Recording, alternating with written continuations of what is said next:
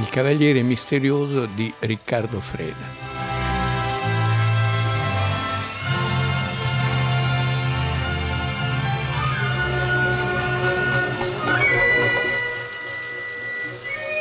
Signori, voi mi fate morire. Se San Gennaro non ci aiuta, qui una volta l'altra finisce male. Nello spazio di quattro giorni siete stati capaci, malgrado la taglia, di entrare a Venezia, di parlare con vostro fratello, farvi ricevere dalla dogaressa, farvi schiaffare ai piombi, scappare, di passare il convì e mo di diventare pure cavaliere. Finché ci aiuta San Gennaro. Eh sì, ma non bisogna esagerare, perché quello pure si stanca. Da quando mi sono messo sotto la sua protezione, San Gennaro non ha avuto più momento di riposo.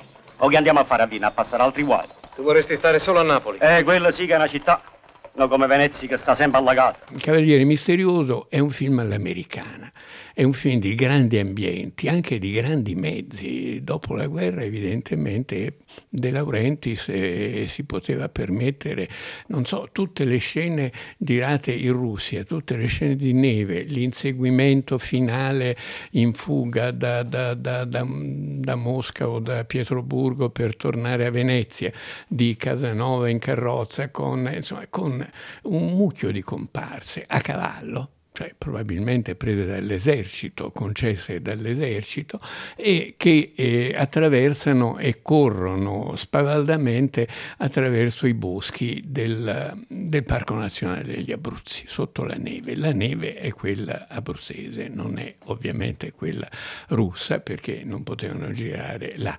E il film ha una vitalità strabordante. Gasman è, eh, a mio parere, bravissimo in questo ruolo, anche perché Casanova Casanova non doveva essere così simpatico, no? sia per l'aspetto femminiere, antifemminista, inseguitore di dame e conquistatore di dame, sia per anche l'aspetto politico, perché in fondo era un uomo capace un po' di tutto.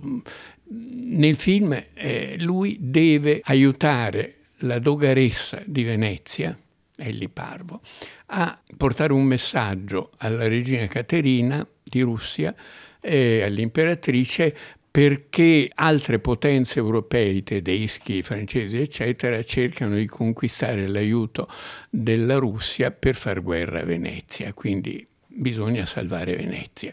Casanova, veneziano, si lancia, si lancia a varie avventure, incontra lungo la sua strada anche una sorta di cavaliere Deon, che poi Gianna Maria Canale, bellissima attrice e compagna di Riccardo Freda, o Maria Mercader, non ricordo bene. Ci sono donne attrici molto belle nel film, Yvonne Sanson, eh, che fa l'imperatrice Caterina, insomma ci sono fior di bellezze dell'epoca, opulente come andava di moda allora, e Casanova deve passare da Vienna, attraversare i confini, arrivare a, a Mosca, farsi ricevere dall'imperatrice e convincerla, arrivando prima degli altri, prima dei nemici di Venezia, convincerla a non fare alleanza con i nemici di Venezia e quindi a salvare Venezia. Ci riesce, ci riesce grazie alla sua spavalderia, ci riesce anche al fascino che eh, ha sulle donne e anche alla fama che lo circonda, perché Casanova nel Settecento, come Cagliostro, è stato un personaggio abbastanza mitico, su cui c'è un leggendario molto ricco, ma soprattutto perché poi ha scritto delle memorie molto affascinanti nelle quali tra l'altro uno dei brani mm, migliori, qui viene solo accennato, è La fuga dai piombi a Venezia, no? l'avventurosa fuga, perché a Venezia non lo amano, però se ne servono in qualche modo perché è veneziano e fanno leva sul suo sentimento patriottico. Nella fuga finale, compiuta la sua missione, inseguito da truppe di vario ordine, e muore la sua compagna, l'unica che veramente lui, lui ha amato, però lui può tornare a Venezia e presentarsi alla dogaressa avendo compiuto la sua missione. Vi piace? Che cosa? Non guardavate quella donna in gondola? No, Altezza. Pensavo a un'altra donna. Non vi sarete per caso innamorato durante il viaggio? Sì. E questa volta senza speranza. Voi, Casanova, possibile? Già. È stata l'unica donna che avrei potuto amare. E l'ho perduta. Come? Qualcuno è riuscito a portarvi via una donna? Sì. Un rivale contro cui è impossibile lottare. Chi è? la morte. Negli anni prima della guerra sotto il fascismo e durante la guerra andavano molto di moda in Italia, ma non solo in Italia, i film in costume.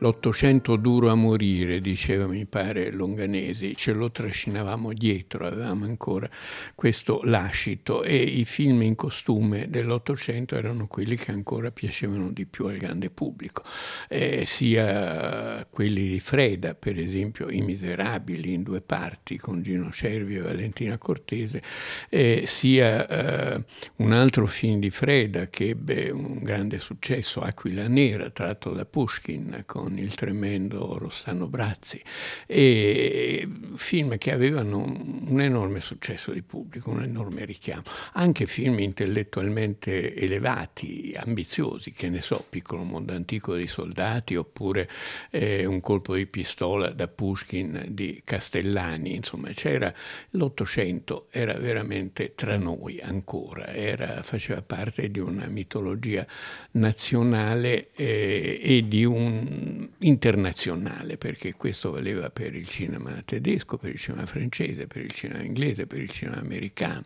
per il cinema russo. Il film in costume era ambientato nell'Ottocento.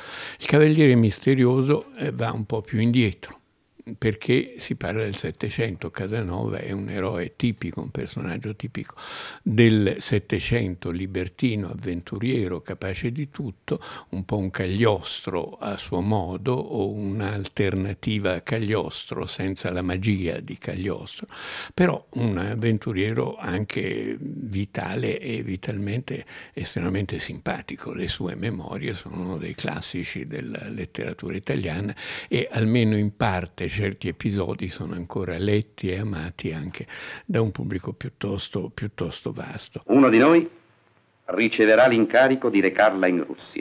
Il nostro compito di stasera è designare il fortunato. Credo non vi possa essere ambasciatore migliore del signor Casanova. E perché? Il cavaliere ha fama di uomo frivolo e galante. Nessuno sospetterebbe di lui. La proposta mi sembra eccellente. Siete pronto, signor Casanova, a prendere in consegna questa lettera?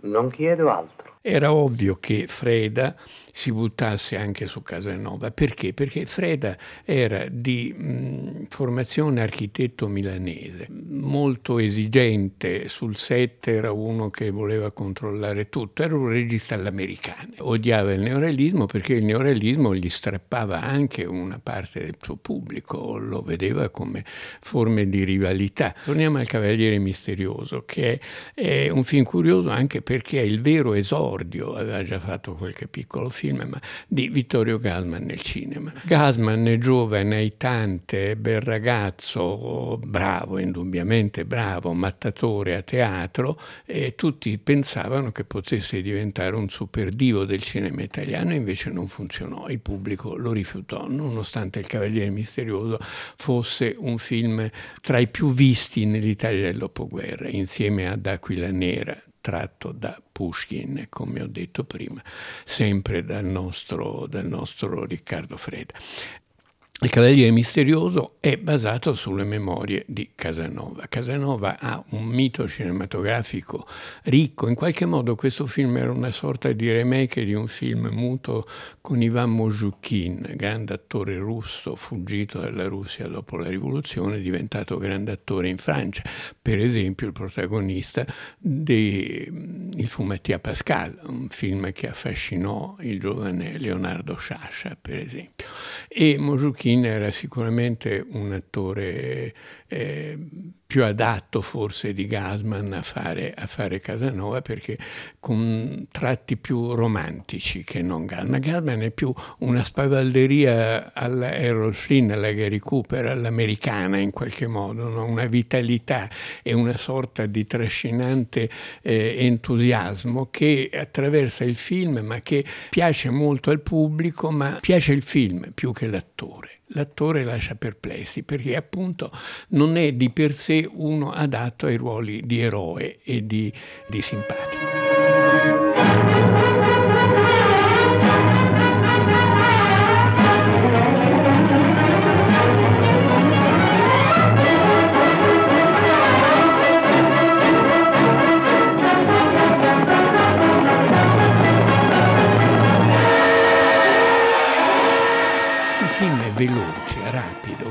Grandi ambienti, lusso, erano eh, cose settecentesche o anche ottocentesche, chi il pubblico non se ne accorgeva molto della differenza, però appunto non realistiche, non, eh, però il cinema ha questa capacità di, di farci credere quello che vuole, se a utilizzarlo è un artigiano di, di, di grande talento come Freda che sapeva circondarsi non solo di sceneggiatori come eh, Monicelli, Steno, ma anche di scenografi, di costumisti, di, di, musicisti, la musica di Alessandro Cicognini, che era un ottimo musicista dell'epoca, insomma, di uno staff di talenti che nonostante eh, tutto a Cinecittà avevano trovato una loro collocazione, una loro maestria, venivano dal teatro, però il cinema li attraeva e gli dava una nuova vitalità, sapeva mettere a frutto le loro competenze.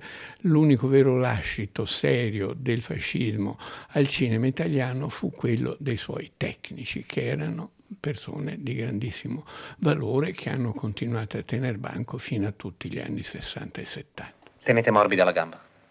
Voi siete veneziano, vero? Mhm. Conoscerete allora Dolfin l'ambasciatore? È un uomo che detesto. Anch'io. Ebbene, forse vi farà piacere di sapere che questa sera a palazzo ci sarà una tremenda sorpresa per lui. La lettera della dogaressa? Chi vi ha detto? Ebbene, forse vi farà piacere di sapere che io stesso a Venezia ho contribuito a trafugarla. Dunque, il mio debito verso di voi aumenta.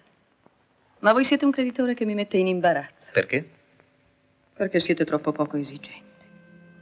Non mi chiedete nulla. Posso dunque osare? Cosa aspettate? E allora concedete al più pettegolo dei vostri servitori di essere il primo a leggere il contenuto di quella lettera. Quale vendetta migliore avrei potuto sperare nelle orride celle dei piombi in cui fui gettato per ordine di quella donna?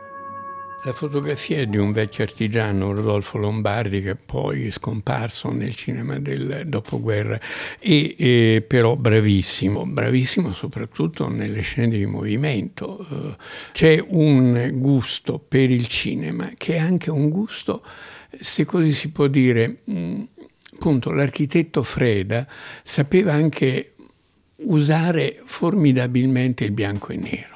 No? sapeva le tinte, i colori le, e sapeva eh, creare mh, delle, delle, immagini particolarmente notevoli. Il suo film, la carriera di Freda è una carriera strana, dopo i primi successi con questi film, Don Cesare di Bazzana, Aquila Nera, eccetera, in costume, dopo I Miserabili, che fu un grande successo anche quello per la Lux, e ha girato un po' di tutto, dei film di Maciste, eh, o di Ercole, dei film eh, di Cappa e Spada, eh, dei film di pirati, ma ha girato eh, soprattutto, forse il suo ultimo grande eh, sfoggio di, di, capacità registica è stato un film horror, L'orribile segreto del dottor Hitchcock, un titolo un po' assurdo, non voluto da lui, ma che eh, è uno dei piccoli classici dell'horror, non solo italiano, dell'horror di quegli anni.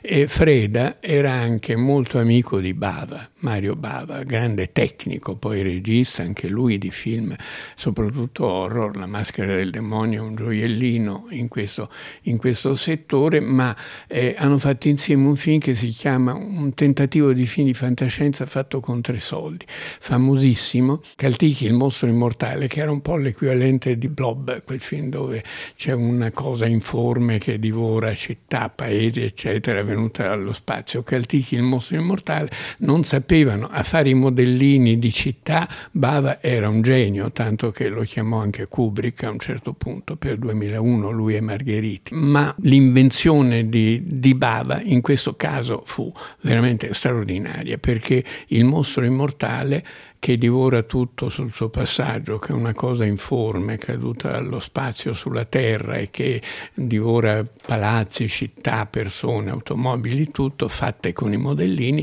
è una trippa. Bava ebbe questa grande idea, mandò un suo assistente a comprare una trippa da un macellaio del vicino dove giravano e con degli aghi da maglia muoveva la trippa che pian piano divorava, cioè acquisiva case, piazze, automobili.